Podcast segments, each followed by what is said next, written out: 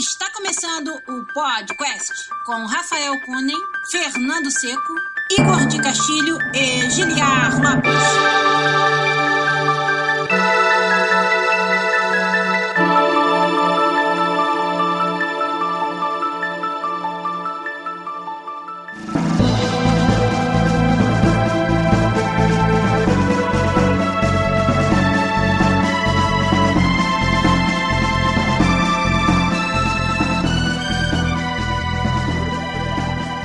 Podcast na área, galera! Estamos de volta mais uma vez nesse que é o único podcast que você conversa em português com profissionais meio malucos do desenvolvimento de games na indústria internacional. Eu sou Giliar Lopes, produtor dos games da série FIFA aqui na Electronic Arts, em Vancouver, no Canadá. Comigo aqui do lado, meu amigo querido artista técnico lá na Bethesda Game Studios em Montreal, Igor de Castilho. E aí, Igor, tudo bem? Fala pessoal, beleza? Meu, eu fiquei horrorizado como ficou bom isso. não sei, não. Eu, come... eu, gostava tanto de rap, tipo, Claudinho Bochecha quando era crescendo, eu fico pensando, meu, tá quase no mesmo nível. Assim. Se tá nível Claudinho Bochecha, então missão cumprida. pra quem tá assistindo a gente ao vivo no Twitch, eu botei aí, antes da gente começar, o um vídeo que eu fiz lá pra nossa campanha da, da, brincadeira, da criatividade no canal Arte do Discord. O tema dessa semana foi o drogado horripilante. Não teve muita coisa de horripilante aí, mas eu fiz o, uma paródia chamada Tô Doidão Jogando Zelda. E aí a galera que tá ouvindo a versão gravada do podcast é só entrar lá no nosso YouTube, youtube.com.br podcastbr e dar uma olhada no vídeo. Que pô, foi divertido de fazer, espero que tenha sido divertido de assistir pra vocês. Ah, excelente, excelente.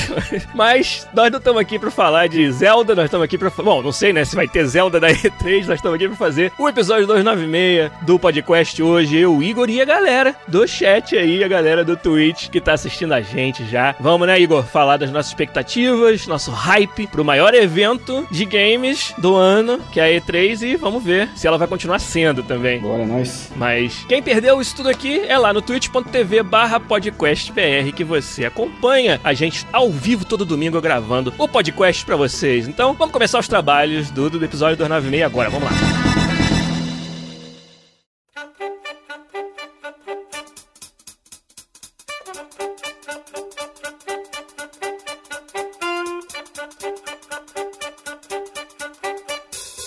Eu gosto sempre de dar um shout, né, pra galera que nos ajuda a fazer o podcast aqui via Twitch no nosso chat. Então vou lá pra cima pra ver o nome da galera. Ó, o Brawler Lopes tá com a gente, o Murilo Floriani, o Sr. Cevada, figurinha fácil, o Chronolands, o Frix NTC, nome difícil. O Vitor Lopes, meu primo, tá lá também. O Rafael Santos tá aí com a gente, o Neros VFG e o JK Dash também. Quem mais tá aqui? Vamos ver. O Piuras, né, o meu amigo que sempre dá as dicas atrasadas do Sekiro. O Piuras é foda. Eu tô lá matando o chefe, né? Aí, porra, toma um monte de porrada, morro, e depois ele, ô, oh, tinha que ter usado tua habilidade. Tipo, depois que a Inês já era morta.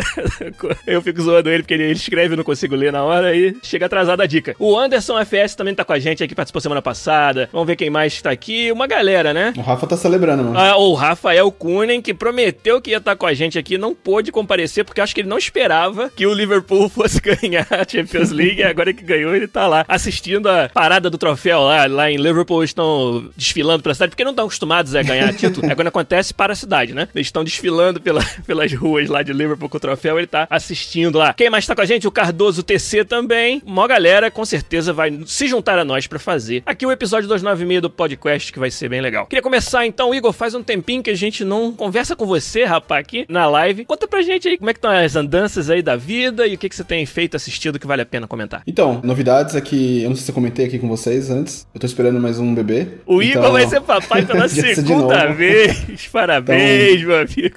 Gostou tanto que resolveu repetir. É, já, já, faz dois, você já não, não pensa muito, sabe? Você acha que se esperasse muito mais, você ia ficar naquela, porra, será que eu quero? Dá um mesmo? trabalho, né, mano? Não, é, muito trabalho. De uma vez crer. só. Parabéns, cara. A gente fica muito feliz. O que, que você já sabe do neném? Já sabe o gênero não? É uma menina. Que legal, cara. Então vai ter um casalzinho. Vai ser dois pertinho um do outro, sim.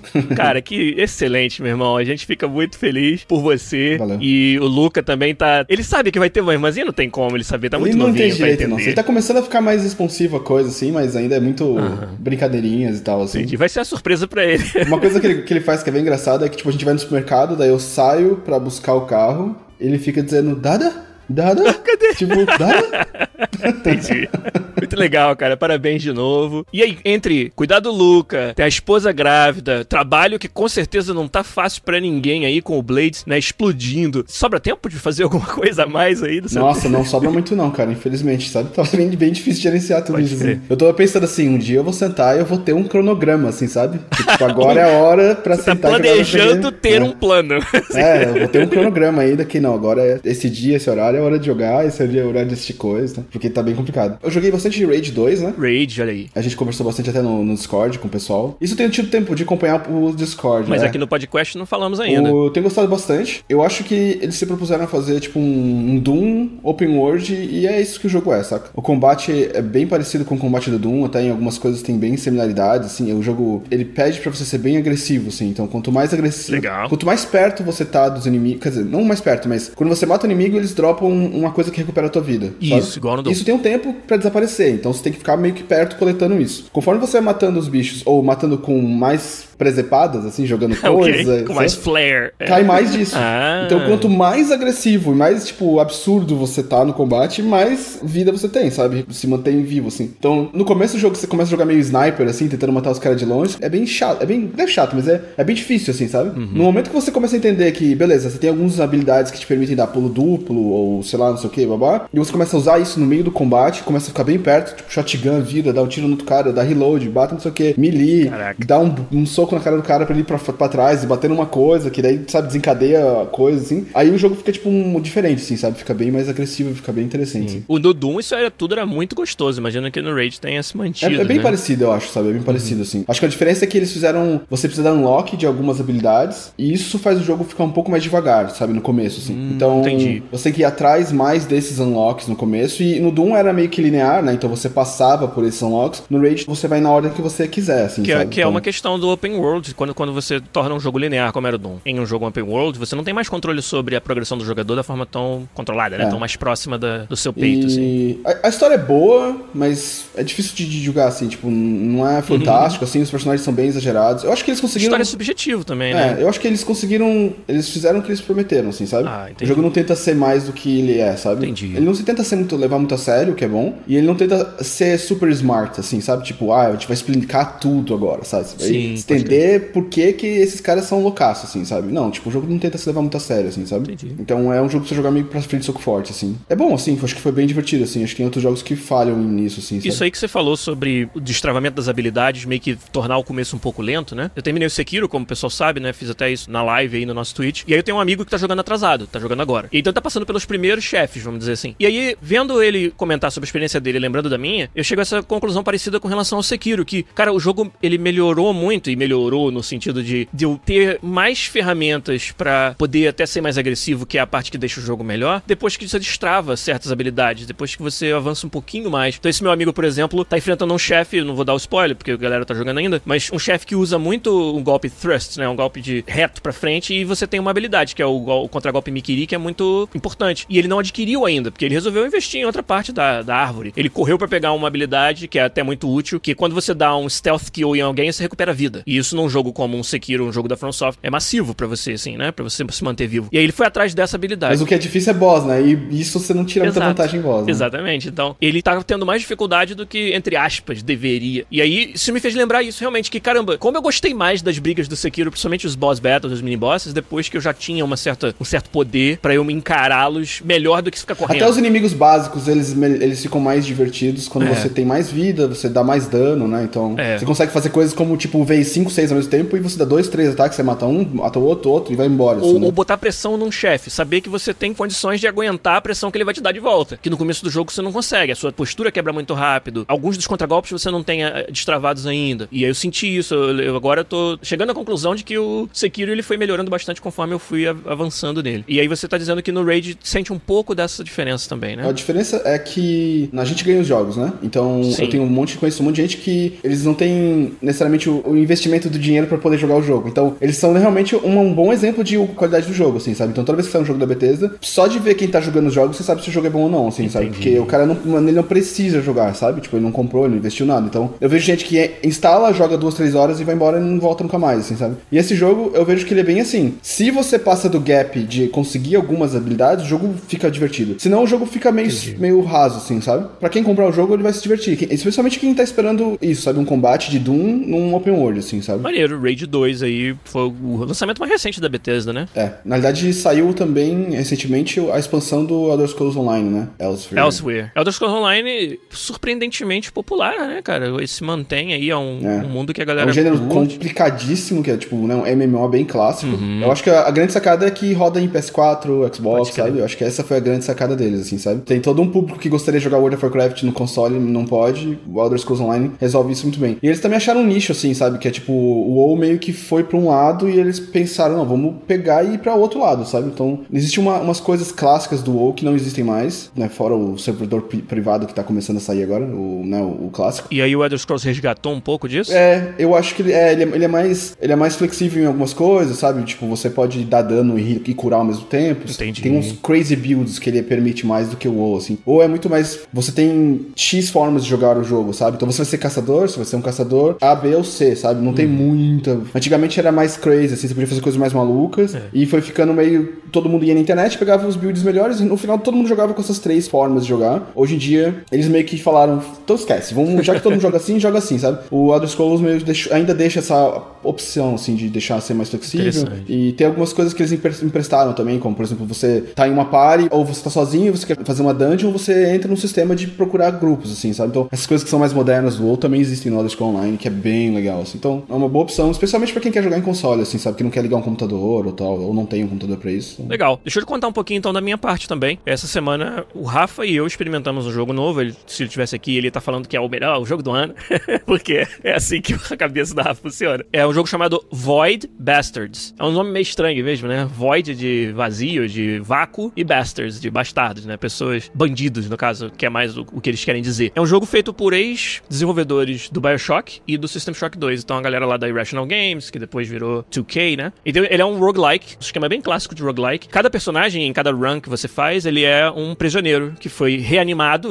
É um jogo espacial, né? Numa estação que tá à deriva, cheia de prisioneiros. Tem um milhão de prisioneiros nessa estação. E ela acabou o combustível, ela ficou parada lá numa galáxia meio longe. E aí o sistema de inteligência artificial da estação precisa que alguém vá fisicamente fora da, da estação, pegar recursos, praticamente fazer missões, né? Completar objetivos. E aí para isso eles vão acordando os prisioneiros um a um. Porque os prisioneiros é o recurso barato mesmo, entendeu? Se morrer no meio do caminho, foda-se, entendeu? E aí essa que é a, a, a ideia. Você acorda no começo da sua run, e aí você tem tipo o FTL, né? O Faster Than Light, vai pulando de local em local numa galáxia até você chegar no seu objetivo, e cada uma parada dessa você tem um encontro, você tem um evento. E durante os eventos, quando você, por exemplo, entra numa navezinha abandonada no meio do caminho, aí vira um first person. Mas mais do que ser um shooter, ele é formatado para você resolver os encontros de forma criativa. Os prisioneiros, eles não têm grandes habilidades, ele não é muito bom em atirar, ele não tem recursos também, não tem armas muito poderosas, então se ele encontra numa nave uma sentinela, que é um bicho gigante, ele não vai conseguir matar. A ideia é você desviar dele, é você usar o cenário, por exemplo, usar coisas da nave, tipo, tem lá uma aquela câmara que empurra as coisas para fora pro espaço. É você atrair o bicho para ali e apertar o botão do lado de fora que empurra ele para fora, sabe? Então, essas soluções um pouco mais criativas que lembram um pouco o BioShock, como você usava o, o environment. Quando você avança no jogo, que sendo um roguelike, o que vai acontecer? Você vai perder, aquele personagem você perde, mas ele vai destravar blueprints de coisas que você pode construir e isso fica, Existe né? Existe uma progressão, né? Existe uma progressão de campanha, que é o, o pão com manteiga dos roguelikes. E aí você, nessa progressão, você vai, por exemplo, destravar equipamento para hackear torretas, hackear outros robôs, né, que tem nas naves. Armas melhores também, aí você começa a ser um pouquinho mais poderoso na hora de dar tiro. E, e tudo assim, um setting muito com uma escrita bem com aquele sarcasmo meio escondido que é característica. Não é uma comédia, ele não tá escrachado, mas tá implícito ali que tem certas coisas que são, são sarcásticas sobre o fato de você ter um monte de prisioneiros. Então, por exemplo, na ficha do personagem de cada prisioneiro tem por que, que ele foi preso. E aí alguns são crimes graves, outros são atravessou a rua fora do sinal, sacou? Jaywalking, né, que é o nome em inglês. Uhum. Então você, pô, o cara tá preso na estação espacial fudido porque ele atravessou a rua no lugar errado. E isso dá um certo sabor, assim, pro jogo. E tem um um visual bem de cartoon, assim, toda a história dele é contada numa interface que lembra uma história em quadrinho. Então tem os quadros, e aí você vê um quadro, aperta next para ver o próximo. Então isso também economiza na hora de fazer animações muito elaboradas, porque aí não são animações, são só quadros de cartoon e é assim que ele vai contando a história. O Elton Balbo perguntou ali se tem environmental storytelling como o Bioshock. Ele não tem, né? O que é environmental storytelling? É quando a história é contada no cenário. Então você vê, sei lá, um cadáver e aí um meio queimado e a parede queimada, e aí na outra sala você encontra um, uma arma de um flamethrower. Aí você entende, ah, esse personagem aqui, na época, usou o flamethrower pra matar esse outro. É meio que uma técnica muito interessante. O, o problema do Void Bastards em fazer isso é que os cenários são gerados proceduralmente. São mini histórias, né? São mini, mini, mini historiazinhas que é. ele consegue contar, né? Como isso que você contou Exato. Agora. Ou momentos em que estava planejado que o jogador eventualmente ia achar isso, para poder avançar a história como um todo de uma forma significativa. Então você tem um monte de eventos aleatórios que te levam a pontuais eventos de história que todo mundo vai experimentar. Dead Cells faz isso também, né? Do tipo, é. você tem glimpses de uma história que é mais um contexto do que necessariamente um, uma história linear, né? Você entende melhor esse mundo aos poucos e ele espera que você encontre isso em ordens aleatórias. É, assim. Tá lá e eventualmente os jogadores vão chegar se eles jogarem o suficiente, que é o esquema do, do, do roguelike. E eu não vou dizer pra você que é o jogo do ano ainda, até porque não joguei o suficiente, mas o Rafa tava muito empolgado, fazendo muito hype. E, e eu, eu vou confessar que me conquistou. Todo esse visual bonito, essa história de ser meio cartoon, ter esses, essas pitadas de sarcasmo, de ironia, que eu adoro. Eu, isso aí, pra mim, se tiver no jogo, às vezes é o suficiente para me manter jogando. E tô gostando, o gameplay é interessante. Quanto menos eu tento jogar ele como shooter, mais eu gosto dele. E isso aí é bem legal. E aí o Void Bastards foi o jogo que eu experimentei essa semana que eu gostei bastante. Eu tenho assistido algumas coisas, coisas que não dá pra comentar, por exemplo, Endgame, eu assisti. Game of Thrones. Game of Thrones. Principalmente porque depois de Game of Thrones, eu fiquei pensando assim, o que, que a HBO tem para manter a gente assinando o canal, né? Uhum. E dá pra ver que dava, tipo, bem antes do episódio começar, do último episódio, do, no final dele, eles rolavam vários comerciais dizendo, tipo, tem muito mais coisa do que Game of Thrones, sabe? Tipo, então eu caí pra assistir algumas coisas, assim, que eu tava bem curioso, assim, tá na minha lista. Antes de eu cancelar o canal de vez, né? Eu tô pensando, não, deixa eu. Vamos ver se tem valor aqui ainda. Tem valor, é. Então eu comecei a olhar as coisas que tinha disponível. E duas coisas que eu gostei bastante, que é o que eu tenho assistido gente, recentemente, é uma é Chernobyl. Sim, tá muito falado, muito né? Muito massa. Excelente, excelente, excelente. Tipo, é uma coisa tão grande que aconteceu faz tão pouco tempo. Exato. E a gente às vezes não sabe tudo, sabe? Tipo, gente, eu sempre ouvia pedaços da história, tipo, você sabia que engenheiros tinham que se sacrificar, sabiam que eles iam morrer em algumas semanas, só para poder fazer um negócio, para garantir que o negócio não podia. Existem várias histórias de heróis, assim, no acidente de Chernobyl, assim, sabe? Tipo, tudo que aconteceu nos bastidores, ou pessoas que tipo, precisavam fazer coisas heróicas pra, pra, tipo, não acabar com toda a Europa, assim, sabe? Caralho. O acidente podia chegar a ponto de acabar com qualquer agricultura ou, tudo na Europa, sabe? Foi muito assustador na época, cara. Então é bem impressionante, assim. Acho que vale muito a pena. E outra, eles fazem muita, muita coisas bacanas, assim. A direção de arte é espetacular, assim, sabe? Do tipo, quem gosta de Fallout, assim, eu acho que vale a pena ver só pra ver o que é na vida real as coisas, sabe? Do tipo, o que, que é um, um hazmat suit daquela época soviético, por exemplo, sabe? Caralho. diferentes coisas que tem, sabe? Do tipo, o que, que é uma usina nuclear por dentro, o que, que é um reator nuclear explodir, assim, sabe? O que, que precisa para ele acontecer, Sim, o que, que é o isolamento, por que, que é seguro e por que, que não é, sabe? Do tipo, aonde que tá o risco, assim? Exploram cada coisa, assim, dessas. Tem vários núcleos, assim, que são envolvidos, assim, então visualmente é, é espetacular, assim, a história é muito bem construída, os personagens são bem carismáticos, assim. A única coisa que eu, que eu preferiria era que a série fosse em russo, assim, sabe? Tipo, que eles falassem russo, assim. Dito isso, eles não tentam fazer um sotaque, o que seria pior, e eles não tentam esconder o sotaque inglês, assim, sabe? Então, Entendi. são russos, eles tentam fazer a maquiagem deles remeter a, ao período e ao que era moda naquela época, sabe? Então, parece bem autêntico, assim, tudo, assim, sabe? Então, acho que... E o quanto a gente sabe que ela é autêntica ao que de fato aconteceu? Eu precisaria ler o material, assim, sabe? Tudo que eu tenho visto em paralelo à série diz que é bem próximo. Porque, assim, uhum. a gente tá no meio da União Soviética, assim, sabe? O período. Então, é KGB máximo, assim, sabe? Então, uhum. toda essa, essa informação demorou muitos anos para sair da União Soviética, assim, sabe? Sabe-se lá se tudo aquilo que vazou de documento, o que tenta explicar do que realmente foi o Chernobyl, é realmente o que aconteceu, se é tudo, se não é inventado, se é menos ou mais do que aquilo, sabe? Então, Entendi. imagino que existe uma dramatização para fazer o link das, desses documentos, desses fatos históricos, mas, dito isso, os nomes não são poupados, assim, sabe? Então, o Gorbachev é citado várias vezes, sabe? Os secretários e ministros, assim, envolvidos no, no escândalo também, né, também são citados. Os governantes dos outros países que são afetados por isso também são citados. Então, eu acho que quando você lida com pessoas públicas, você tem que tomar um cuidado de manter os fatos claro. mais realistas possíveis, assim. Mas, de, de, qualquer forma, eu acho que dá uma boa visão, assim, assim, de tudo, assim, sabe? Acho que eu nunca, eu nunca vi algo parecido. Parece assim. interessantíssimo, cara. O Piuras falou que tem um podcast com o roteirista, onde ele fala sobre o que é ficção e o que é real na série. Bem interessante. Bem interessante. Pra acompanhar, provavelmente, né? Pra quem assiste. É um, é um seriado, então, são vários capítulos, assim, tá tudo disponível já É uma uma minissérie, vez? eu acho que não, não- deve ser sete, oito episódios e acabou, assim, sabe? Então, Entendi, cara. A outra coisa que eu tenho assistido que eu tenho gostado bastante, absurdamente recomendo, é Barry. Eu não sei se você já ouviu falar. Não, Barry. Imagina uma série que mistura La La Land com Dexter. Ok. Tipo, só vou falar isso.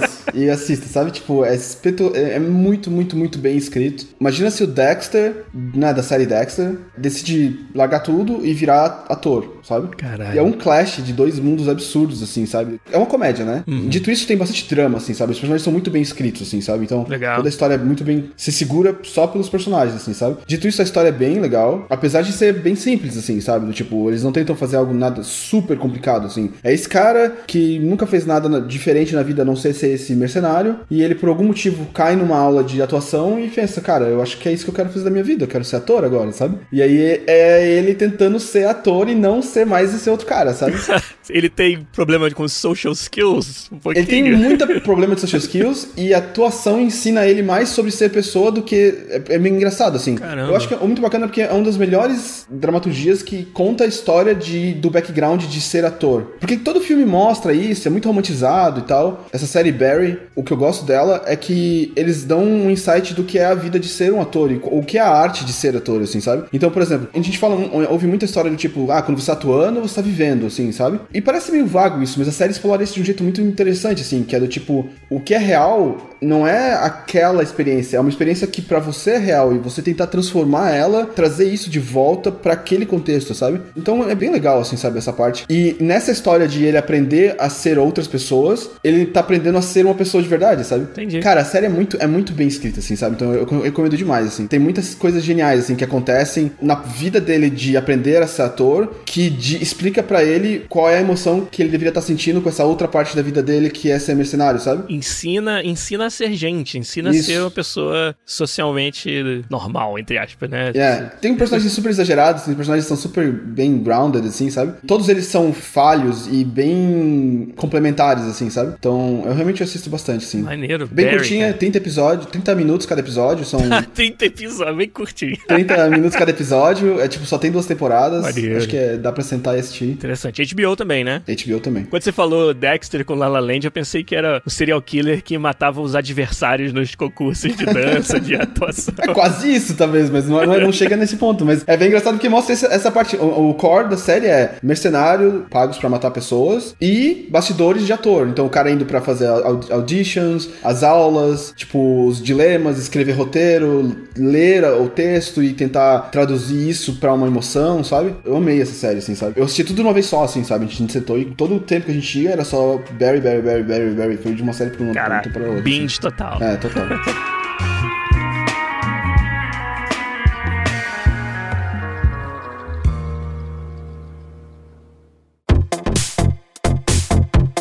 Então, nosso principal de hoje, a gente chegou à conclusão, né? Tava preparando pra, pra começar o podcast. Aí falando, ah, o que, que a gente quer falar? Não sei o quê. Caraca, a E3 tá aí, meu irmão. Semana que vem, quando a gente estiver gravando o próximo, já vai ter começado a E3. E a gente não fez um episódio sobre as nossas expectativas. E a E3 sempre é um evento gigantesco do mundo dos games. E acontece sempre lá em Los Angeles, né? Então, queria aproveitar pra gente conversar e, cara, contar com muita participação de vocês aí do chat também, pra nos lembrar e nos falar das coisas que vocês estão com hype aí, que vocês estão antecipando que vai acontecer lá na E3. A E3 mudou bastante nos últimos anos, né? Ela vem, vem evoluindo e algumas empresas vêm até meio que fazendo um branching out, né? Saindo do mainstream que é a E3 e fazendo suas próprias conferências. A, a EA, por exemplo, já é o quarto ano que ela vai fazer o EA Play, que é aproveita que tá todo mundo em Los Angeles e faz um evento próprio dois dias antes da E3. Então, no, no fim de semana, no fim de semana que vem, a partir do sábado, você já vai ter algumas notícias de alguns jogos da EA que vão estar presentes lá no EA Play. Óbvio que o jogo que eu trabalho, a nova iteração do FIFA, que ninguém sabe o nome ainda, vai, vai aparecer lá. A gente vai mostrar algumas novidades aí. Bem, é a primeira vez que o pessoal vai ter ideia do que, que a gente tá apresentando. Eu sou sempre suspeito para falar, eu acho que vai ser um ano gigantesco pro FIFA, e mas não posso falar mais do que isso, porque qualquer dica é, é perigosa. Claro que o jogo anunciado do pessoal da Respawn, que é o Jedi The Fallen Order, o jogo do Star Wars, vai estar tá presente também. Bem, eu posso falar então das coisas que eu quero da EA? Pode, vai. É melhor é mais assim. fácil eu falar, daí você fala da Bethesda. Eu quero ver Star Wars, Jedi The Fallen Order, e eu tô torcendo que eles façam alguma prévia de Titanfall 3. Ué, quem disse pra você que existe? É, eu não sei. Eu, eu tô falando porque. Eu especulo porque Apex Legends foi um sucesso, sabe? Sim. E pra mim parece ser o suficiente pra justificar dar pra esse time a chance de fazer o Titanfall 3, assim, ah, sabe? Olha. Pensando nisso, eu penso, pô, talvez eles possam fazer um trailer, sei lá, ou talvez eles estão trabalhando em paralelo, sabe? Eu sei que já não é um time tão grande pra tá, o que parece completamente overwhelmed pra fazer um Star Wars, fazer o Apex Legends e ainda talvez fazer um Titanfall 3. Eu não sei se tem tamanho pra isso, mas. E a outra é, não sei se é do interesse, se isso existisse mesmo, anunciar agora, é, né? Talvez tá cedo. E tirar um tá pouco do hype do, do, do Fallen Order. Mas, cara, eu torço muito que exista um Titanfall 3, porque é uma série que merece mais respaldo, né? Pra quem jogou, acha fantástico, o 2 principalmente, mas o problema é quantas pessoas jogaram. acho que agora que tem um Apex Legend, talvez existe a chance desse jogo sendo mais bem sucedido. Eu vejo muita gente falar de volta do 1 e do 2 agora que o Apex Legends foi tão sucesso, sabe? Sim. Então, sim. eu tenho a impressão que tem um timing aí bacana para talvez fazer um 3 que seja maior que os outros dois, sabe? Não sei. Sim. Uma das partes que eu tô mais ansioso para ver é essa parte do Jedi Fallen Order, o que que vai ser revelado na EA Play. É, outra empresa que não vai participar da E3 a partir desse ano é a Sony, né? E isso aí é uma perda grande pro evento, com certeza, porque a Sony é responsável por alguns dos, dos momentos memoráveis das últimas E3. Naquela E3 em que ela anunciou Shenmue 3, Final Fantasy VII Remake, no ano passado, é, acho que a gente não tinha visto Sekiro ainda, né? Foi a primeira vez, foi na E3 do ano passado. Foi na E3 do ano passado. Né? O Ghost of Tsushima, que ainda não saiu também, e a gente vai ficar um pouco órfão disso daí, eles devem fazer algo em o paralelo. O pessoal fala que a, a, Sony não é de dar tiro, é de soltar bomba, assim, né? Então, eu não sei se eles têm algo suficiente para fazer o barulho do, do, jeito que eles normalmente fazem com as coisas. Então, a gente sabe que tem Last of Us, a gente sabe que tem Ghost of Tsushima, a gente sabe que tem Death Stranding e talvez o console novo, sabe? Então, eu acho que se for para fazer algum barulho, vai ser sobre, olha, com nova geração como ela se parece, sabe? Até porque tem surgido muitos, né, leaks ou sei lá, ou, até mesmo eles internamente já têm promovido algumas coisas, né? É, teve a entrevista do Mark Cerny na revista Wired que a gente comentou aqui. Teve um panel onde eles mostraram o Spider-Man, o loading time, né? Eles estavam mostrando Isso. o loading time do 4 e do PlayStation 5 e mostrando que o PlayStation 5 carrega o jogo, sei lá, em menos, menos de um segundo. segundo é. O que dá a entender que, eu não sei se isso também foi confirmado ou se é uma especulação, que dá a entender que talvez vai existir um peso grande de retrocompatibilidade, então isso. todos os jogos do PS4 devem rodar no, nesse isso PS5. Confirmado. Isso foi confirmado já, né? Foi confirmado. Eu acho que tem um punhado de informação suficiente para empurrar a gente a acreditar que eles vão falar muito sobre o PS5 nessa, nesse E3. Então, eu acho que se a Sony for fazer algo grande, vai ser mais ou menos nisso, assim, sabe? Uhum. Se vai ter algum jogo que eles vão falar para usar como um modelo para puxar para isso, eu acho que eles ainda têm muita coisa para entregar do ano passado para vir com uma coisa nova esse ano sem ter entregado as coisas do ano passado, sabe? É isso aí. Sobre a Sony, o Last of Us 2 com certeza é algo que eles devem 13. mostrar em algum momento durante esse tempo. E eu queria muito ver também mais detalhes sobre o Death Stranding. Saiu um trailer essa semana, você chegou a ver, Igor? Eu tenho tentado não ver, mas aí eu acompanho outros podcasts e outros grupos que também falaram bastante sobre isso, então você acaba juntando mais informações, assim. Cara, eu gosto do, do Kojima, sabe? Eu acho que o, o, problema do Kojima é que ele erra bastante, sabe? Então, ele, historicamente, ainda é o meu diretor criativo favorito, apesar de que ele errou bastante, sabe? Então, tem coisas em videogame que mais explodiram minha cabeça, normalmente vem dele, sabe? Tipo, os exemplos que eu tenho do tipo Psycho Mantis, aquele jogo de Game Boy que tinha sensor de luz. Então, são coisas que vêm da cabeça deles. Eu sempre vou estar disposto a, a tentar de novo, assim. Especialmente que é um jogo como esse que parece que é tão maluco, assim, sabe? Bem único. Ele parece estar bem decidido a, a, explorar um conceito, né? Essa história de estar, de conectar pessoas, ele acha que o mundo tem Isso. se desconectado demais. Isso ficou muito claro nesse último trailer, né? Ele é forte em, em mensagem, né? Em bandeira. Tá demonstrando que, pô, isso aí deve estar. Tá, deve ser algo que o próprio Kojima, ele vive muito intensamente e quer explorar num jogo, né? Eles mostraram algumas coisas que são jogo, né? Eu acho que tem potencial. Tem algumas coisas que são estranhas, tem algumas coisas que não são, mas é, é difícil dizer sem jogar, né? Então, Exato. é um jogo de stealth, mas tem um, bastante de Breath of the Wild, sabe? De exploração é. de cenários, de navegação. Ele deu aquela dica de puzzle solving, né? De ah. você ter equipamentos que vão te ajudar a chegar em lugares inacessíveis e tal, aquela Mas parece, parece ser bem open world, assim, né? É. Você tem esses recursos e você usa ele na, na hora que você quiser e como você quiser, então é um pouco assim. Tem um, a parte de tiro, que é a parte mais default, assim, né? Lembra bastante Metal Gear, assim, ele, tipo, ele pegando uma arma, dando um tiro nas pessoas. Parece um stealth de horror que invoca um pouco PT ter, sabe? Tipo, você é. ter essas criaturas que você não entende ou não vê direito. Lembrou o Alan Wake pra mim, é, daquela parte. Alan Wake, é verdade. Tem que esperar pra ver. Eu acho que eu, eu tô bem empolgado. Eu já tava bastante, apesar de que todo mundo acha que é só, era só um filme, né? Mesmo nessa época eu já tava bem empolgado. Ah, não sei não, cara. Até, eu acho que as pessoas que não gostam fazem bastante barulho, mas Kojima tem crédito, cara. É. é só isso que eu penso, assim. Eu posso não ter entendido o trailer, mas isso não quer dizer que eu não vou gostar do jogo, sacou? É, concordo. o Wellington Balbo e alguns outros dos nossos ouvintes aí no chat também estão me perguntando de algo interessante que aconteceu que acho que vale a pena comentar rapidinho, que é um movimento de comunicação da parte do time FIFA que é único, que não tinha acontecido antes. Que foi essa semana a gente lançou um artigo falando de melhorias de gameplay que a gente tá planejando pro FIFA próximo, a gente não falou o nome ainda, né, do próximo FIFA. E a gente quis fazer o quê? Sempre o pessoal reclama que na E3 a gente mostra só trailer, né? E não, ninguém sabe exatamente o que, que vai ter de, de mudanças no jogo. O FIFA 1970 em preto e branco. Isso é bom, hein? Seleção de 70, hein? Brasil no topo. Olha que diferença com hoje em dia. E, e aí, a gente lançou esse artigo na, na comunidade, o Pitch Notes, falando de como o feedback da comunidade durante o 19, que sempre você tem, cara, muita crítica, e, e a gente sabe que o jogo poderia ser melhor, é uma simulação, então tem sempre para onde você tornar mais autêntico e melhorar. E a gente queria demonstrar com isso o quê? Que a gente ouviu esse feedback tão forte que é parte fundamental do que a gente vai trazer no FIFA 20 e quis deixar isso bem claro. Muita gente fala, ah, abandonou o 19 já. Mas o que o pessoal às vezes não entende é que tem mudanças que você não consegue fazer com um jogo que já tá em produção. Quando o cara fala, ah, defender precisa ser muito diferente, muito melhor. Você não faz isso, você não reescreve um sistema tão fundamental com um jogo que já tá rodando sem quebrar o resto do jogo. Então a gente sabia que ia ser um risco trazer esse artigo e falar de coisas que a gente não vai fazer no 19 mais, que é um jogo que ainda tá em suporte live, mas vai deixar pra fazer pro 20, não é porque a gente quer deixar, mas sim porque a maior parte deles não é possível você fazer. E foi bem recebido no geral, com toda a dificuldade que você tem de conversar com uma comunidade, que tem muito dos seus pré-conceitos, suas pré-concepções sobre o que o jogo deveria ser para eles. É sempre difícil ter esse, essa conversa aberta sobre o que você vai fazer no jogo, mas é a primeira vez e a gente tá confiante de que é um passo na direção certa, de ter mais comunicação. Alguns vão entender que, ah, determinado tipo de coisa não, dá, não deu para fazer num jogo que já tava rodando, você em algum momento você tem que lançar o jogo, eu não posso estar eternamente desenvolvendo o jogo, né? O, o FIFA não é um jogo que é um jogo evergreen, como a gente chama, tipo um Fortnite, que tá sempre sendo desenvolvido.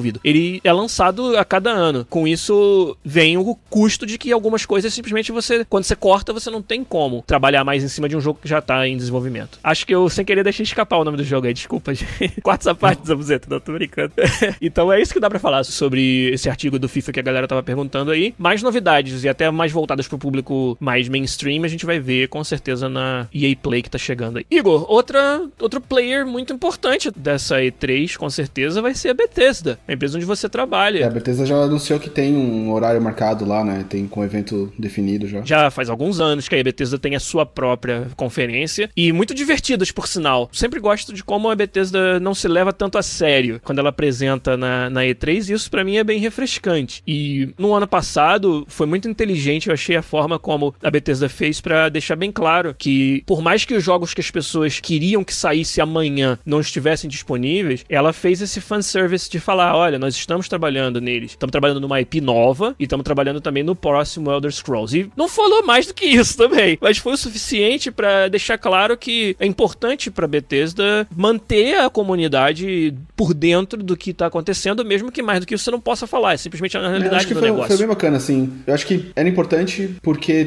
tanta coisa diferente estava sendo colocada na rua que eu acho que valia a pena, nesse caso, você estabelecer o que, que é a visão da empresa, sabe? Eu acho que isso eles conseguiram fazer bem feito, assim, que é do tipo dizer, ó, isso aqui é o que a gente tá lançando esse ano, e isso aqui é o que a gente quer fazer ainda, sabe? Isso. Acho que todo mundo ficou bem claro para todo mundo, assim, sabe? Eu acho que se você comparar com, por exemplo, a, a Blizzard, assim, é, é, basicamente o mesmo cenário, né? Tipo, é quase é. praticamente o mesmo cenário. Com o Diablo Imortal, né? Com o Diablo Imortal, e você consegue ver a diferença da reação do público, assim, sabe? Então, às vezes é só uma questão de colocar para as pessoas o que, que é o que, né? Então, acho que isso ficou bem interessante mesmo. Assim. Entendi. Mas com isso, a gente fica agora com o coraçãozinho na mão, esperando mais detalhes, quem sabe, de algum desses jogos, ou dos dois, não sei. É, a gente tá falando do novo Elder Scrolls, Elder Scrolls 6, que não tem nome ainda, e estamos falando da nova IP que se chama Starfield, olha aí. O Gabs já falou, quero gameplay de Starfield, olha aí.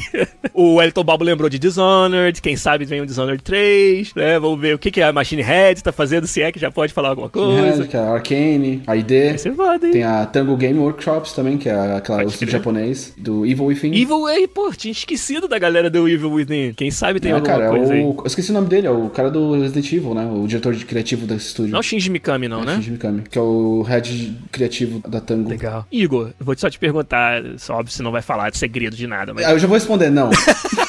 eu nem sei o que, que você vai falar. Mas... Não, pô, mas a pergunta não é a seguinte... Talvez é... não é muito conclusivo, é, não sei. o artista técnico na Bethesda Game Studios Montreal sabe de tudo que vai ter na E3 da Bethesda ou não? não é, sim. ok, ótimo, beleza, maneiro. A Bethesda é bem, é bem, clara com todo mundo, sabe? Todo mundo que é empregado, que é funcionário da Bethesda, sabe de tudo que vai acontecer de todo mundo, assim. Sabe? Igor tá empolgado então, não preciso nem dizer. é sempre uma semana massa, assim, sabe? Tipo... É massa, né? Tem tanto segredo, né, na nossa indústria. As pessoas acham que a gente tá aqui posando de que sabe mais do que dos outros. Mas, é, cara, a gente não pode falar isso. É muito não. triste, assim. É, é, tá bem bacana você ver o que as pessoas estão trabalhando e tal. É só é. querer ver a reação das pessoas e tal. É, tem um monte de coisa legal. Então, Bethesda, essa é a expectativa. Eu quero realmente ver mais das novas IPs e esse monte de outros estúdios. Cara, quando você listou os estúdios, eu pensei, que portfólio foda que a Bethesda tem de estúdios diferentes para fazer jogos foda. diferentes, cara. É bem foda. Muito foda, muito maneiro. Então tô, tô na expectativa aí. Aí o Sr. Cevada falou do próximo assunto, que é impossível não falar, que é a Microsoft. Já anunciando 12 ou 14 exclusivos, né? Acho que foi 14 foi o número que eu vi, que o Phil Spencer falou, nessa E3. Microsoft comprando estúdios. Eu acho que de vibe, de energia, a Microsoft vai ser a melhor apresentação desse ano, sabe? Sim. Eles têm que fazer isso, sabe? Tipo, o contrário de todo mundo que tá meio que fazendo o seu feijão com arroz, a Microsoft tem a oportunidade de, de toda vez que troca uma geração, de trocar quem é o, o mais relevante, assim, né? Pra Sony, ela não pode fucked up, sabe? Isso. Tipo, pra Sony, ela só tem que fazer o que ela fez até agora e não fucked up, sabe? A Microsoft tem que correr atrás. Então, eles têm que fazer o maior barulho, sabe? Claramente. Então, a apresentação mais massa tem que ser a da Microsoft, eu acho, sabe? Então, eu acho que eles vão anunciar dois, três consoles novos, sabe? Tipo, vai ter a nova geração e a nova geração vai ser isso e aquilo, eu acho, né? Vai falar dos exclusivos, talvez vão mostrar prévias, bem prévias de exclusivos, assim, coisa que ninguém faz normalmente, sabe? Mas pra fazer volume, porque Mas eles pra fazer volume, fazer sabe? Pra dizer, ó, a gente quer trabalhar com isso, nossa mentalidade é essa. Eles estão tentando bagunçar ou, tipo, desestabilizar a indústria, assim, né? Tentando fazer acordos com a Nintendo, jogando Isso. na rua um monte de coisa que normalmente era conceitos que a gente não, não nem achou que isso ia acontecer tão cedo, assim. Eu acho que eles estão agora, eles vão chegar falando, nossa, nossa visão é isso, a gente quer isso pro jogador. Eu espero que eles não falem nada de, tipo, televisão, filme ou qualquer coisa Ah, assim, sabe? pelo mas passou essa fase, né? Puta que pariu. Acho que a gente percebeu que não funciona, né? Mas eu espero que eles, É. que eles foquem nisso, assim, do tipo, cara, trailer de jogo, trailer de jogo, trailer de jogo. Esse é um puta trailer de jogo. Aí trailer de jogo, trailer de jogo, trailer de jogo. Isso aqui é o console novo com isso. E olha o que vai vir com ele, sabe? Blá blá blá blá blá blá blá. É. Serviços também, sabe? Porque eu acho que a Microsoft também vai, vai vir com ideias de serviços novos. A gente fala de Stadia e de, de streaming. Uhum. Eu acho que a Microsoft é a próxima depois da Google pra fazer isso, assim, sabe? Sim, concordo então, com você. Tendo o PC, domínio sobre a, a plataforma de PC e tendo, tipo, essa parte de software bem feita deles, assim, internamente, eu acho que eles têm o que precisa, talvez, pra dar esse próximo passo. Eu sabe? concordo com você. Outra coisa que eles são bem dis- disruptivos, né? Como você falou, da indústria, eles são sempre os que estão à frente da parte toda de crossplay. Microsoft sempre aberta ao crossplay. E isso é interessante. É, uma, é uma- até uma tendência da indústria que a gente viu começar. E eu quero ver o que mais acontece. Quem Talvez sabe? até a Nintendo no palco da Microsoft, Ó, sabe? imagina, cara! Ia ser massa, sabe? Do tipo, talvez é isso que Imagina. precisa, assim, sabe? É. Eles estão tendo uma parceria tão bacana, assim, e eles querem usar isso como uma coisa pra fazer barulho, né? Essa relação positiva que eles têm entre os dois. Talvez bota a Nintendo no palco da Microsoft, assim, sabe? Pra fazer alguma promoção de Que alguma foda coisa. que ia tá? ser. Ó, tem uma franquia que a galera quer muito ver voltar e eu também ficaria empolgadíssimo, que é o Fable. É, tá na minha Imagina. lista aqui, eu ia dizer. É uma coisa que eu gostaria muito de ver da Microsoft, seria um Fable novo. É, o- a gente ficou órfão, né, dessa franquia, que é franquia maneiríssima de RPGs, de jogos com um mundo muito interessante, com uma história Todo mundo tá falando que provavelmente vai rolar, vai rolar um, pelo menos um reboot espiritual do Halo, né? Tem várias especulações, assim, inclusive um dos podcasts que eu tava acompanhando falava sobre isso. Que existem boatos de um, de um próximo Halo que vai ser um, um reboot espiritual, assim, não sei se é lá o que isso quer dizer, sabe? Pode ser, pode ser interessante, sim. Eu acho Claro. que hoje em dia, com open worlds e tudo mais, a gente tem ideias de, tipo, ainda mais jogando Raid 2, assim, Uhum. você consegue imaginar o que seria talvez um Halo novo, sabe? Do tipo, com mapas bem grandes e faz as coisas na ordem que você quiser e tal, e com co-op, né? E split screen e tal. Viver no mundo do Halo, assim, né? Coisa que nenhum jogo do Halo ainda deixou você fazer direito. Sim, isso seria legal. O Sr. Cevada perguntou, assim, que quando a Microsoft compra estúdios, como ela tá fazendo vários aí, você dá tempo de fazer algo do tamanho de um Death Stranding, né? Um jogo AAA, desde quando ela anunciou a compra. O negócio é que os estúdios estavam trabalhando em jogos já quando ela anunciou a compra, então nada impede que tenha um AAA que a gente não sabe, uma nova IP ou algo assim, que já esteja pronto pra sair, talvez esse ano ou ano que vem, que seja de um desses estúdios. Quando um, um publisher compra um estúdio, o estúdio não começa tudo do zero, de novo. Muitas vezes você compra porque você tá interessado naquela IP, você confia na parada que o estúdio já tá fazendo. E você quer só ter certeza que vai ser sua aquela IP, né? Então nada impede que isso aconteça. E a galera tá falando também muito sobre a Remedy, né? Que ficou essa de que a Microsoft comprou, não comprou, é parceiro de publicação. Eu acredito que não tenha comprado, mas a Remedy no ano passado apresentou. Eu esqueci o nome do jogo agora. Mas um jogo muito louco que parecia o Inception, que você tinha ambientes que pareciam pinturas do Asher. Eu esqueci o nome Putz, do jogo. Putz, é verdade, é verdade. Nossa, totalmente Control, o Gabs falou aí, ó. Quem sabe a gente vai descobrir mais sobre o que é o Control e quem sabe vai estar jogando ele no final do ano. E aí? É, isso vai ser bacana mesmo. A Google vai, vai apresentar no, na E3? Google tem E3, a Google vai estar na E3. Então a gente pode esperar aí mais detalhes sobre o Google Stadia, mais parcerias. Talvez apresentar o que é os exclusivos que eles estão planejando, talvez. É, o estúdio da Jade Raymond, será que a gente sabe qual é o jogo, né? E além disso, mais detalhes sobre como vai funcionar, qual vai ser o modelo de negócio. O Stadia é uma plataforma ou é uma, uma, uma loja? O Wellington tá falando que a Netflix vai estar na E3. Mas você acha que eles vão falar qualquer coisa que não é só a série do Witcher? A série do Witcher é garantido, mas... Tem outra coisa, talvez, que eles estão cooking não sei. pra anunciar na E3? Eles fizeram aquele, o Bandersnatch, Bandersnatch, né? É. Tem um outro também, né? Tem um outro que é aquele de Survival, né? Que é o... Eu não sei. É, sabe aquela série do cara que survive, adapt and overcome? Tô né? ligado, não. O, o Bandersnatch foi o primeiro nesse formato, né? Que você... de vídeo interativo. Mas eles fizeram um outro também, que é dessa série I Survivors, uma coisa assim, sabe? Uhum. Que é uma série é, toda filmada e você tem que tomar decisões e você vê se você conseguiria sobreviver ou não, sabe? Netflix descobriu o livro-jogo. É, basicamente. Não sei se, se, isso conta como E3, mas enfim. E Cyberpunks, Igor? O que, você. Então, parece que eles vão anunciar um, mais um gameplay de uma hora de duração, mostrando Caralho. o jogo. Vai vir coisa por aí, né? Tipo, tem bastante é. coisa para falar ainda desse jogo. Parece um monstro, um monstro, assim, né? Eu olho pro jogo e falo, meu, esse jogo, eu quero tanto que ele seja bom, tomem tempo que vocês precisarem fazer esse jogo. É. Eu já ouvi coisas como, por exemplo, o jogo é primeira pessoa porque eles já perceberam que nem iam ter tempo de fazer animação para tudo em terceira pessoa, sabe? Então, dá pra ver que existe uma preocupação de entregar esse jogo em tempo, sabe? Sim. E não virar um desses jogos que fica sendo desenvolvido para sempre, né? Agora, o que que isso quer dizer pro jogo, cara, eu não sei. Depois de Witcher 3, eles estão calibrados para fazer esse jogo direito com o tempo que eles precisam. Se a gente confia em alguém, é na é. Project Red, né? Cara? É, eles estão qualificados para isso, então só tem que esperar e ter um pouco de paciência, assim, e ver o, o que que eles vão entregar, assim, né? É, na minha lista aqui também tem para falar é, Revolver Digital, né? Que eles, eles têm esse é. Cinematic Universe, assim, que todos os anos eles vão build up uma meta história do, do É muito engraçada a Devolver, cara. Acho que a, a CEO virou uma inteligência artificial agora, né? É, então, isso aí.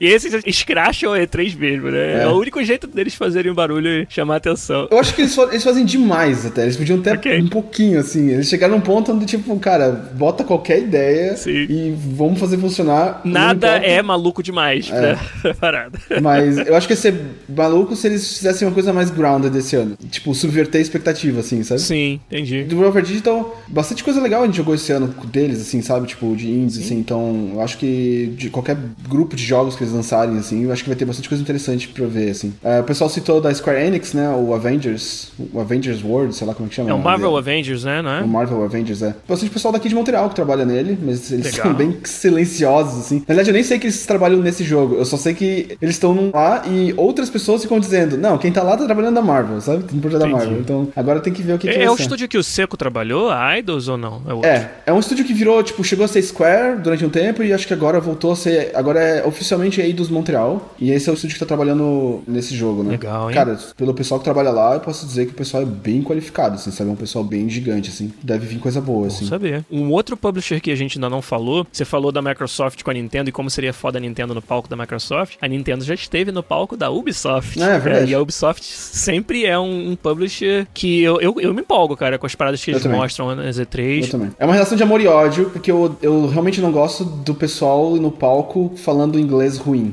saca? Ah, ok. Que você sempre fala disso Eu e sempre falo, razão. meu, por que, que você botou esse cara que vai falar inglês no palco pra falar só porque, Pode sabe, tipo, é, e é bem Ubisoft fazer isso. É. Mas paciência. Mas o conteúdo é, o conteúdo é, é sempre interessante. Eu lembro quando eles anunciaram Watch Dogs, como a gente ficou louco por Watch Dogs naquela E3. O Mario Plus Rabbids foi outro momento, um dos melhores momentos, um momento fantástico das The E3 Division. recentes. O The Division, cara, quando eles mostraram The Division foi louco também. O... não o Sea of Thieves, o outro.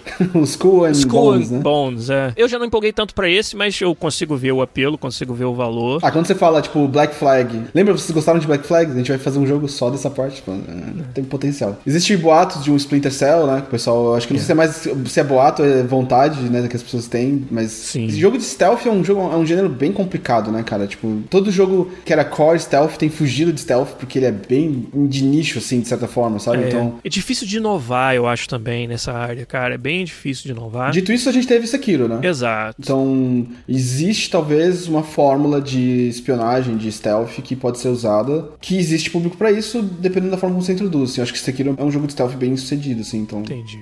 Stealth também é, acabou se tornando parte de vários outros gêneros de jogos, né? Que acaba que o, eu acho que o público que precisa preencher essa vontade acaba fazendo isso em outros jogos. Você vai jogar um Horizon Zero Dawn e tem ali várias sequências onde você tem que ser stealthy, vários jogos, né, por aí. O Piuras me lembrou do Beyond Good and Evil 2. É um jogo que eu quase ouvi demais dele, sabe? Porque quanto mais eu, eu, apresentam dele... A gente não gameplay ainda, né? É, exato, e, mas é isso que fica a sensação, é. Quanto mais você me mostra ele, mas não me mostra o que eu quero ver, menos empolgado eu fico, entendeu? Então, por mim, lança logo.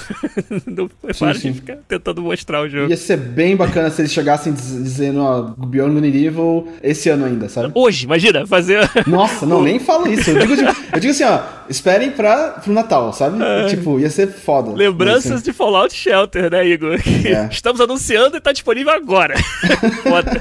É foda, é foda. Na minha lista tem Rayman também, alguma coisa nesse gênero, assim, sabe? Uma coisa mais light, assim, como foi o Rabbits, alguma sim, coisa sim. nessa vibe, assim, sabe? Não super Não duvido sério, nada, assim. cara, que a Ubisoft tem uma cartinha na manga para deixar a gente rindo à toa na, na E3. Existem boatos de que existe um jogo espacial que eles estão trabalhando há um tempo e que nunca foi anunciado. Não sei se isso é verdade ou se isso é uma coisa que vai e volta, assim, as pessoas falam disso, sabe? Tipo, ah, esse Ubisoft tem um jogo espacial, mas o que, que é esse jogo e tal? Dizem até que por causa do, do quanto o No Man's Sky não impactou né, nesse desenvolvimento desse jogo Entendi. e tal. Então... Bom, impactou, pode impactar de duas formas, né? Você pode levar de duas maneiras. Um que tem um espaço que não foi preenchido. Uhum. O trocadilho não foi de propósito. O jogo prometeu uma experiência de exploração espacial foda e não entregou, e aí ficou todo mundo com água na boca. Então, se você consegue entregar algo assim, é um espaço aí que ficou, né, um buraco. E mas você pode levar também pelo negócio que, cara, também a galera ficou super queimada. Esperávamos isso tudo, não aconteceu, então agora também nem quero mais. Não, agora não vou acreditar mais que seja possível, né? O Sr. Cevada lembrou do Dead Space aí, jogo de exploração espacial, jogo linear e tal, mas beleza, é, tem muita saudade. Horror é uma coisa que eu gostaria de ver mais, sabe? Do tipo, ah, eu espero sim, que tenha, tenha alguns jogos. Eu, eu, não sei se a, se a EA tá tão. Você não precisa comentar nada sobre isso. Eu não sei se ela tá nesse momento para lançar um outro single player ao mesmo tempo com. Sabe? Existe essa vontade da comunidade, mas a gente sabe como é complicado isso e fazer em grande escala e tal. Eu não sei se eles estão no momento para fazer um Dead Space, com restrições que um, um, um gênero requer. É, eu, sem revelar nada assim que não possa, se eu fosse a EA, ia botar todas as fichas no Fallen Order no momento, não ia, não ia mostrar mais nada, não tem é, necessidade. Eu também. É. Até porque isso é o suficiente para provar o modelo, né? Se isso funciona, é um jogo como esse, sabe? Se esse jogo uhum. mostrar que ele ainda tem. Ele é o que precisa para se manter como uma coisa viável, tem que ser um jogo como esse. O Chronolands falou aí que ele acabou de jogar o Dead Space 1 e 2 recentemente e ainda acha que são incríveis. Eu tenho lembranças maravilhosas desses jogos. Só os sustos que a gente tomou foram boas. Foram bons pra caramba. Última chance, gente, gente, pra vocês lembrarem de alguma coisa que faltou a gente falar. Bem, a gente faltou falar da Nintendo. É verdade. Eu acho que eles devem anunciar os dois consoles que todo mundo tá falando que eles estão uhum. produzindo, sabe? Tipo, a versão barata e a versão premium do Switch, sabe? Seja lá o que isso quer eles dizer. Eles vão dar aquela Nintendada, né? Que é, isso aí é a especialidade. É, vai ser o Nintendo XL geriátrico e vai ter o. vai ter o, o Switch for Kids, assim, sabe? Isso. Então vai ter um Switch que vai ser feito de papelão, vai custar tipo dois pila e sabe? Ó, tipo... Nintendo Switch. É o Wii.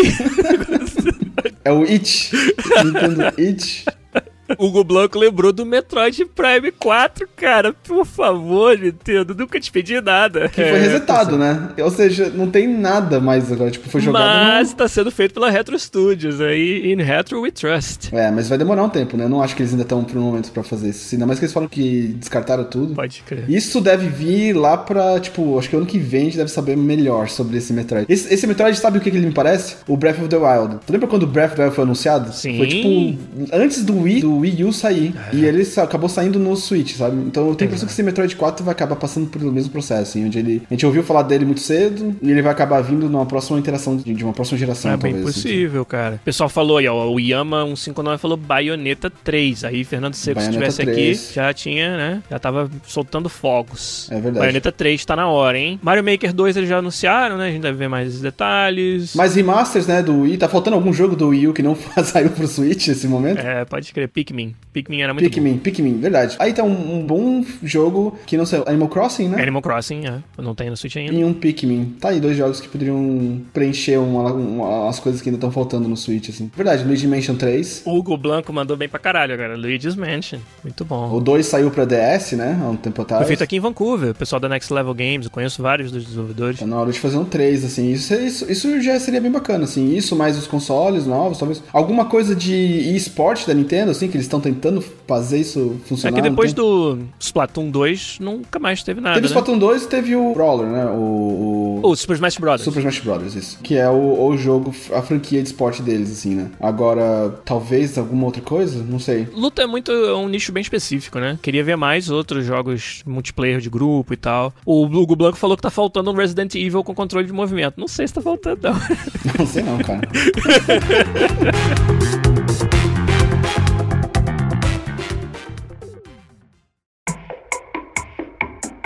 Então tá bom, vamos fechar por aqui o episódio 296 do podcast, falando das nossas expectativas pra E3 2019. Semana que vem o episódio tá velho já, mas tudo bem. Mas é sempre legal, é sempre divertido a gente trocar um pouquinho de ideias sobre o que, que a gente tá esperando ver, o hype e tal. E acho que foi excelente aqui, a galera participou bastante. Obrigado a todo mundo que participou com a gente aí no chat. Obrigado a você, Igor de Castilho. É nóis. Agora, né, duplo papai em breve. Isso, bem É. breve.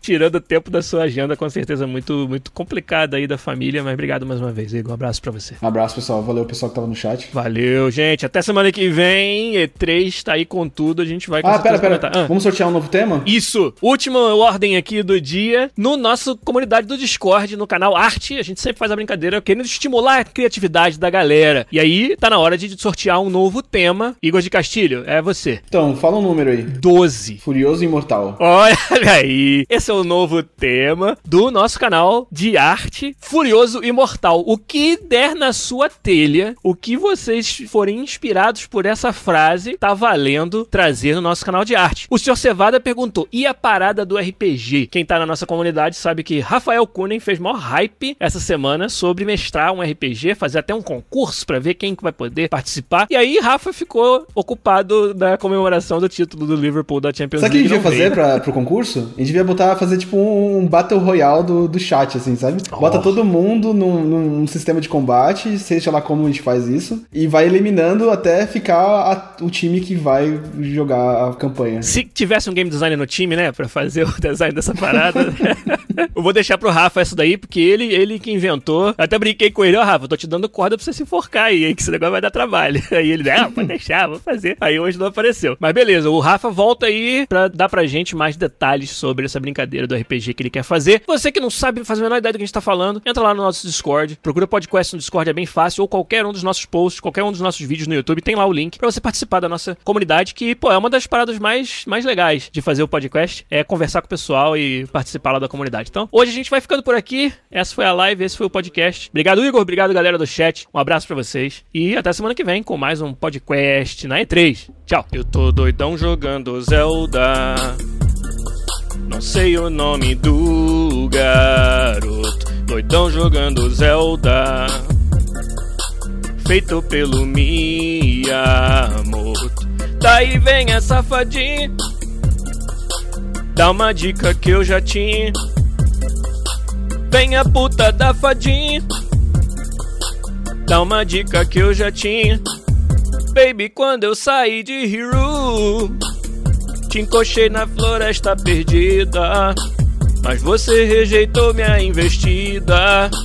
Minha espada mestra tava adormecida. Desde quando eu saí de Hero, você me trocou pelo gero do ladrão. Estraçalhou meu pedaço de coração. Me chifrou até com rei peixe gordão. Eu tô doidão jogando Zelda feito pelo Miyamoto, jogando o velho Zelda. Não sei o nome do garoto. Daí vem a safadinha, dá uma dica que eu já tinha. Vem a piranha fadinha, dá uma dica eu já sabia. Baby, quando eu saí de Hero, uh, uh, você desonrou a minha família. Tua minga ninja botou pilha. Hoje ia na beira do lago Rilha. Desde quando eu saí de Hiru, te achei num inferninho em Cacaricó. Com Goron da montanha foi tomar goró. Fez menagem a Triforce com o Ganondorf. Eu tô doidão jogando Zelda.